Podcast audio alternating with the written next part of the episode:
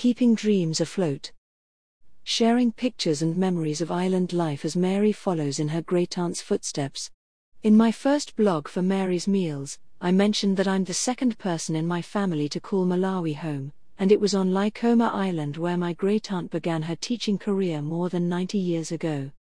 She described arriving on the island as a dream come true, and almost a century later, I can see why. Likoma is the smallest and most isolated district in Malawi.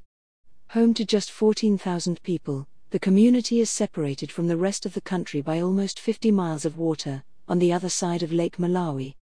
From where I live in Blantyre, it takes the best part of a day and a half to reach the main port on Likoma Island. First, a 10 hour bus journey takes you to Mzuzu, the capital of the northern region. Then, a short transfer to the port in Nkhata Bay brings you to the legendary Ilala ferry, in service for almost 70 years, which travels the length of Lake Malawi and back again each week, finally dropping anchor at Chizumulu and Likoma on its journey north and south. The lake, it's so easy to think of it as a sea, dominates the horizon at every turn. A vast blue expanse, in the midst of which a speck of island life floats. Fishing nets hang drying from roofs. The night's catch is spread over high platforms on the beach, out of reach of passing dogs, before being bundled up into huge 50 kilograms bags and loaded onto boats for sale in markets on the mainland. In the morning, the shoreline fills with women gathering water in buckets to do laundry, while men sit mending tears in their nets and children run squealing through the gentle waves to take their morning bath. Despite the idyllic setting, life is tough. The dry, sandy soil doesn't lend itself to farming, only the toughest cassava plants survive and food is expensive, as almost everything must be shipped in at a premium.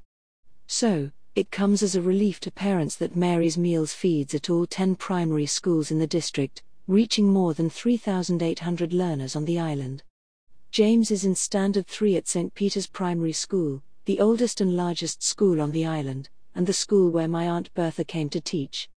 He dreams of following in the footsteps of his role model, Dr. Luca, who works at the district hospital behind the school. James often goes to school hungry, his aunt told me. It's a relief to know he will eat porridge at school and be strong because of it. As I walked across the island after school, back to the village where I was staying, I bumped into a small group of Standard 1 students on their way home. Azungu, they shouted and trotted after me, one by one practicing the few English phrases they knew. Then, as we rounded a bend in the road, they peeled off, waving goodbye as they skipped down a dirt track into their own village and community.